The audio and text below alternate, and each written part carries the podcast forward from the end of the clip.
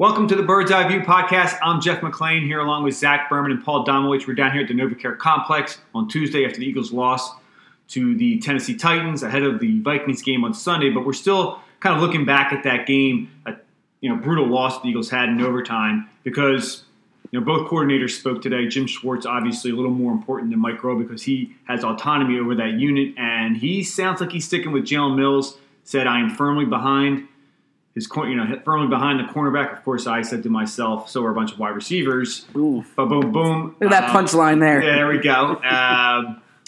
And it sounds like, now I'm not going to say this is a fact yet, but when he was asked about Corey Graham and the 71 snaps that he had on Sunday, he admitted that was probably too much. And we saw Avonte Maddox splitting some time with him there, and it sounds like more Maddox moving forward and less of Corey Graham in that role. Let's start with Mills. Would you have stuck with Mills, and number one? And two, what do they have to do to help him out? Because right now, the deep ball is an issue. Yeah, so I actually agree with one thing Jim Schwartz said, is that there was a parade on Broad Street last year, in part because of Jalen Mills. Mills has built equity in this city, on this defense. Well, I shouldn't say in the city, because fans are really upset with him right now. He's enemy number one. Yeah, but he's been a productive player for them. And now he's been struggling here in their two losses especially. But I think he's a starting caliber cornerback, as I've said. I also think that Jalen Mills can be a quality starting safety in this league, similar to the transition Malcolm Jenkins made later on in his career. The Eagles have a need at safety right now. They have an outside starting cornerback, in my opinion, in Sidney Jones. I would have looked at that move. I would have said to Jalen Mills, you could have a lot of value for us, for your future playing safety. They seem to want Mills as their starting corner. But Mills, his skill set is in center field safety. I mean, you need a speed guy back there, and Mills, to me, is more of a box safety. I think that would be more of a natural transition. And that's why like what Malcolm was. Right, is. Exactly. Exactly. Okay. I mean, Malcolm could do both. Malcolm is kind of a rare bird. He can really play both at pretty much a high level. But, the center field safety now, if you're going to play free safety, you're almost pretty much a kind of glorified slot corner in some ways because you need to have that speed. You need to have that kind of, be agility to go both ways. And it looks like Maddox is the only guy on the roster that they have. Or would you go out and get somebody, Domo? There's not much out there. I mean, you don't want to commit a lot of cap space into the future for a safety. I think Mills would have been a hard sell to agree to play safety. I mean, granted, he's not in a position to say no, but I mean, he didn't want to move to the slot. No. And you're asking him to just become a safety, whereas Maddox, is not going to complain. Man, to get more snaps, he'll play on outer, on Jupiter. My problem, my reservation is with his size. I mean, I know Jim said today that he's not much smaller than Rodney McLeod. I mean, you saw the matchup with him in that game up against 6'3" Corey Davis. Offenses aren't stupid. They're going to try to find those matchups. They're going to try to get him on a 6'5" tight end. So that concerns me, but they don't have a lot of options. So, I agree with you. Like, McLeod was built like Avonte Maddox when he was a rookie. Yeah. And then he built himself up. Maddox has an opportunity to kind of convert himself body-wise into a safety, so he's going to be a small center field safety. And you can get away with that. We see it all across the league. It's true. That position, you have a lot of guys that are former college cornerbacks. But to me, it's an issue that's not going to go away because Maddox has just never played the position before. I mean, did they even ever mention the possibility of him? No, but what they did mention, I know they do, train. Yeah, cross training. Yeah, that's more like that's except something short. Except for Jim got outside. Jim got caught in a little bit of a white line. Yeah, he's an outside corner. They say, but he said we cross train everybody, but they don't. They cross train guys that they think can do both. They're guys who can handle both. And I'm not saying cross train. I have two questions. I mean, one. I mean, did they, this week just realize, oh, my God, Corey Graham cannot play 71 snaps? I mean, this is a shock to them, 33-year-old guy that – Right. And the other thing is DeAndre Hall. I mean, traded for him. That's why isn't he an option? Because I don't think he's – I mean, he's kind of got center field safety build because he's a little lean, but that could be a box guy. I don't know. We haven't seen much of him. I really don't know a lot about him. And he has he's a corner background. So you would think that he's someone who's at least familiar with those concepts. But I think that might be more learning the defense coming in. I mean, he didn't get here till week two. He was suspended week one. But they have Tre Sullivan on the practice squad. Now, I'm a Sullivan guy, so I think they see what I see. He just can't do the job. Yeah. Especially, again, that's a tough position. But, like, to get back to the question you asked, I think it's something Maddox can do. They didn't talk about safety, but when they talked about the characteristics that he has, they said real tough player, good tackler, really smart. Those were things that they were mentioning. That's someone who can kind of profile as a player who can adjust from corner to safety. That being said, it's probably something you would rather do in July and August than in week four of the NFL season. So my question is now, does the personnel department deserve a little blame here? Because, you know, they haven't had anybody. They didn't have a backup plan in case Rodney McLeod was hurt. One that was viable, though. I mean, Corey Graham was 33. They put him back in center field occasionally to certain scheme things, maybe in the dime to give Rodney an opportunity to play closer to the line, and they put Corey back there. But they would scheme it so that Corey wasn't put in a position where he really had to cover a lot of ground. So I understand safety is one of the hardest positions in this league to scout. But, you know, they brought in Jeremy Reaves, and they brought in a couple other undrafted guys. None of these guys panned out. Okay, we're here in week 4 or 5, and they don't have anybody to replace Rodney McLeod. It's a very now they're transitioning the guy now. And I think Maddox can make sense. Maybe they thought that in the back of their mind, never mentioned it to us. I agree with you. I think he can do it, but he's not going to be Rodney McLeod. No, and it's a valid question, and it's one that we were asking during the offseason. And even when they signed Corey, we said, okay, Corey can be your third safety, but you don't have safety depth. Who's it going to be? Is it going to be Tre Sullivan? Is it going to be Jeremy Reaves? I mean, there's no one there who you drafted or who you signed other than undrafted free agents. When they traded for DeAndre Hall, like you mentioned, that made some sense. Here's a guy who's played the NFL, who has who Joe Douglas drafted. Where is he? And that's a question. I wish we had Jim Schwartz's audience right now. I would ask him that. I know you only got him week two, but you're at a point now where if he's on the team, you got to see what he has. Well, we had so many questions, guy Dominic. It's a position that's going to be a concern going forward too, because of the fact that both the cap numbers on Rodney and Malcolm's age. I mean, it's a position, you know, if you're looking at that team right now, that's, you know, over the next 2-3 years, that's the position that concerns you the most about who's going to be playing there. Right. They don't have any guys in the pipeline. So Jim also kind of, didn't like the idea of having Sidney play more outside. He likes him in the slot right now. And he mentioned, and rightfully so, that Sidney didn't have a clean game either. He started off well, made some nice plays, but he got caught in some assignment coverage busts as well. It's kind of interesting, by the way, how it works out. Jim Schwartz is always left having to like defend Jalen Mills and kind of like take Sidney Jones down a notch, because from the outside looking in, it's always been like, why isn't this guy playing more? He's got to take everyone else down a notch to defend his guy Jalen Mills. I mean, he's the biggest. And look, I get that. You know, as a player, you love that Jim's out there supporting you. Doug Peterson probably didn't support him as much on Monday. When Doug was asked about possible personnel changes, he said he would speak for the entire team, right? Yeah, he doesn't defer to Jim Schwartz. Yeah, he wasn't deferring to Jim. Yeah. Of course, Jim does have autonomy over the defense. I wonder if Doug wants Jim to make a change, but clearly he's not making a change, or at least he isn't in terms of publicly.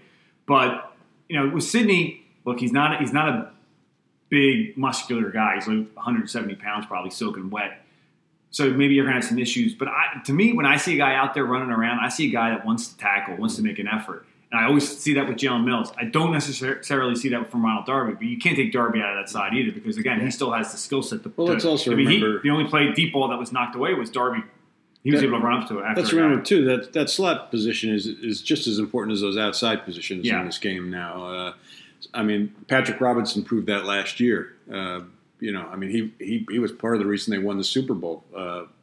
You know, you look at the Minnesota game last year with that momentum-turning interception. So, I mean, I think a part of Schwartz has more confidence and wants Sidney to be in there and be successful. He thinks he can be a better slot guy than Jalen. You know, you're weakening maybe your slot position by moving Jalen in. I know he's not going to be a. I guess. Yeah, I mean. I almost kind of, now I'm just listening to him, I kind of understand what they're doing. This is probably their best combination of players because, again, you just don't have anybody to cover that deep safety spot unless Malcolm. Yeah, Malcolm does not want to go back there. No, and when I saw Avonte Maddox there, I thought, that makes sense. It intellectually makes sense. But like we said, doesn't right make now, sense in week four of the NFL season. Next year, it might make sense. Yeah, or if you're doing it in the second preseason game and kind of taking a look at it. But you're in. I mean, it was week four of the NFL season. You're going into week five. You're basically teaching them a new position now. They're going to add it. I think they're going to have to add another safety. They only have three on the roster right now. Yeah, and I mean, you can get by with three, but to get back to what you're saying about personnel changes or lineup changes. I mean, Howie Roseman's in those conversations too. Yeah. Like when you're because when you're talking about Sidney Jones, or you're talking about Jalen Mills, you're talking about a guy's long-term outlook as well. So it's not just about Sunday. Howie's thinking about 2019, 2020. We'll talk about the Vikings in a few days, but just speaking of Sunday, they have a couple of good receivers coming in here. Yeah. Mm-hmm. And well, I'll be curious to see how, especially with Minnesota coming in. I mean, this is going to be a gradual process. They're not just going to flip and okay, Avonte, you're out there, you're playing 70 snaps next week. I think they'll mix and match with him and Graham as he learns the position and gets comfortable. I agree with that. Yeah, but they may be able to get by with it. If the pass rush really pins its ears back and gets after Kirk Cousins, certainly that'll help the back end, but I think the back end's more of the problem than the front end. But like we said on the podcast after the game, John DiFilippo knows what's going on in the back end. I mean, John DiFilippo knows Jalen Mills' shortcomings. I thought this. I said when they were playing the Colts, it's kind of overrated, like knowing the schemes or that kind of thing. What really helps you with DiFilippo is he knows the personnel, and so he'll know where to attack. They're gonna challenge him deep. Mm-hmm. Now, I think some of that had to do with scheme. I think some of this really falls on Jim Schwartz, to be perfectly frank. I think he wasn't doing enough to help Jalen Mills in certain circumstances. He wasn't doing enough to help Avonte Maddox. I thought in that last play, I understand when you typically go cover zero there, you all-out blitz. But you're putting a kid who's never played safety before his entire life in a really tough position, having him matched up against Corey Davis. Yeah. With no help on that last play, and this is a defensive coordinator that doesn't like to blitz, which is kind of ironic. He has been blitzing more, and a lot of them have not been successful. Yeah. So Schwartz, obviously a Super Bowl winning defensive coordinator, knows what he's doing out there, but hasn't had the best two road games, shall we say? Let's switch over to the offense real quick. Mike Rowe spoke. Obviously, doesn't speak for the offense as Doug Peterson does, but he was a little bit edgy, shall we say, with some of the questions that were being directed towards him, Zach. And you asked, I thought, a very fair question about not being able to kind of put the game away at the end of the fourth quarter and at the end of overtime. At the end of overtime, yeah. And Mike's response was, well, they scored in overtime. Because I said you had a chance to win the game both times. And he said, well, we scored. Well, and then I responded, well, if you scored a touchdown, the game's over. Right. And my whole point is, and look, I'm not absolving the defense here. I mean, you have them on 3 4 downs. You got to make the stop. But those fourth downs don't happen if the offense scores a touchdown in the red zone on either of those occasions. And I bring it up because Carson Wentz talks often about situational football. And he said after the game, I give Carson credit. He's always responsible for this. Yeah. And he said, I asked him why he looked so frustrated on the field after the third down at the end of regulation, and he said because he wanted in the game right there. He did not want it to go to overtime. And that's the attitude you need to take. It can't be, well, we scored and we put it in the defense's hands. Yeah. No, it needs to be, if you get the ball to start overtime, you go down there and score. Put the game away. Don't leave it to chance. Well, especially when you've got a head coach that has basically become Mr. Aggressive. They had the best red zone offense in the league last year. Exactly. It's not doing very well right now. For him to stand up there today, I mean, what he should have said is, we're not ever happy with field goals. Yep. We got to score touchdowns. One of four is not good enough. Why he didn't say that, I don't know. Well, I don't know. It's just maybe the line of questions. I mean, a lot of the questions were focusing on some of the negative, and maybe he thought that the offense performed better than perhaps maybe the majority of people thought. I'm not really entirely sure where Mike was coming from. I thought the offense, they put up over 400 yards. Yeah, they moved the ball well. But again, the red zone was an issue. 104 is not good enough. He said as much himself, but when you focused on certain areas like blitz pickup, mm-hmm. or the running back. Did you ask about Wendell Smallwood? Or somebody asked about Wendell Smallwood, and he defended him. And I get that you're a defensive player, but you can kind of throw something in there and say, you know what, he needs to get a little better. Two of those sacks were his fault. Two of those sacks were partly his fault. So what Mike Rowe goes up there and does, and we've seen this now, is he answers the question. He answers the question he wants to answer, not the question you ask him. So the question was about Wendell Smallwood's blitz pickup. And he answers it by talking about all the good stuff Wendell Smallwood does out there. He doesn't talk about the blitz pickup. No. And to be fair, Wendell, I thought, had a strong game. Right. I mean, he's running hard. He is picking up yards after contact. I mean, Wendell's really surprising me the way he's played. So they feel very confident in having him out there in that regard. But right now, it's, with Corey Clement and Darren Sproles out, it's going to hurt you on third down. Darren, as we know, is one of the best blocking running backs in the league. Corey's gotten better at it, and now all of a sudden you got Wendell out there. So certainly injuries are affecting them in some regard. And then you look at the offensive line, and no one's out officially, but I think center right now, Jason Kelsey's not 100%. I think it's pretty clear. Now, Doug was asked specifically about the new knee brace that Jason Kelsey's wearing. He hasn't been listed on the injury report, but he's not running as fast. I think it's fair to say that he's not moving as fast as he typically does. I don't know how much that is affecting the offense. It doesn't seem like there's a lot of plays in which you're asking Jason to do what he does best, which is run in space. And then, 5 sacks isn't enough. They weren't all on the offensive line. Lane Johnson gave up one. Jason Peters gave up one. A couple of them I thought were play calls. They had naked bootlegs. Design naked bootlegs where Carson was unprotected and they had blitz on and they got sacked that way. Lane said he let up one sack. The other 50 times that he's in pass protection, no one's really paying attention. But the one sack, and I mean, it's he's right. But he also said that's he said that comes with the position. That's the business I chose exactly. And I didn't have a chance to ask him about the sack right before that. 2 plays before that, the guy came right by him. It looked like he thought somebody was there to help him because all he did was put out his arm. That was an overload blitz, was it? Yeah, there was a linebacker coming on that side, but he had no one to block. So there was a communication problem there, which is this line has played together long enough. That's their strength, communication. But they're because as we met, I asked Lane myself about it. You guys see more exotic rush packages? And he said, yeah, probably. I mean, teams are going to switch things up on the Eagles, and they know what their strengths are, they know what their weaknesses are, and I'm wondering if that's something, that they're just going to have to adjust to. Well, I thought it was real interesting when you asked Lane, and he respected the question because because you knew what you were talking about them running nakeds right into a blitz. And tipping anything. Yeah, and then Mike Rowe kind of volunteered that too. He said the same thing. And so he called it the luck of the draw. Is it the luck of the draw though? Does Doug, do they have tendencies? Yeah. Well, does it happen? Maybe you shouldn't run it the third time. No, but are there tendencies that, that they're putting out there? And it's something at the end of the Chip Kelly era, there were certain tendencies that teams really started to pick up on. Well, here's the thing. I trust Doug and this staff to get it cleaned up. I didn't trust Chip. Chip was just defined, and then there were certain things that he did differently, but they were just so minor.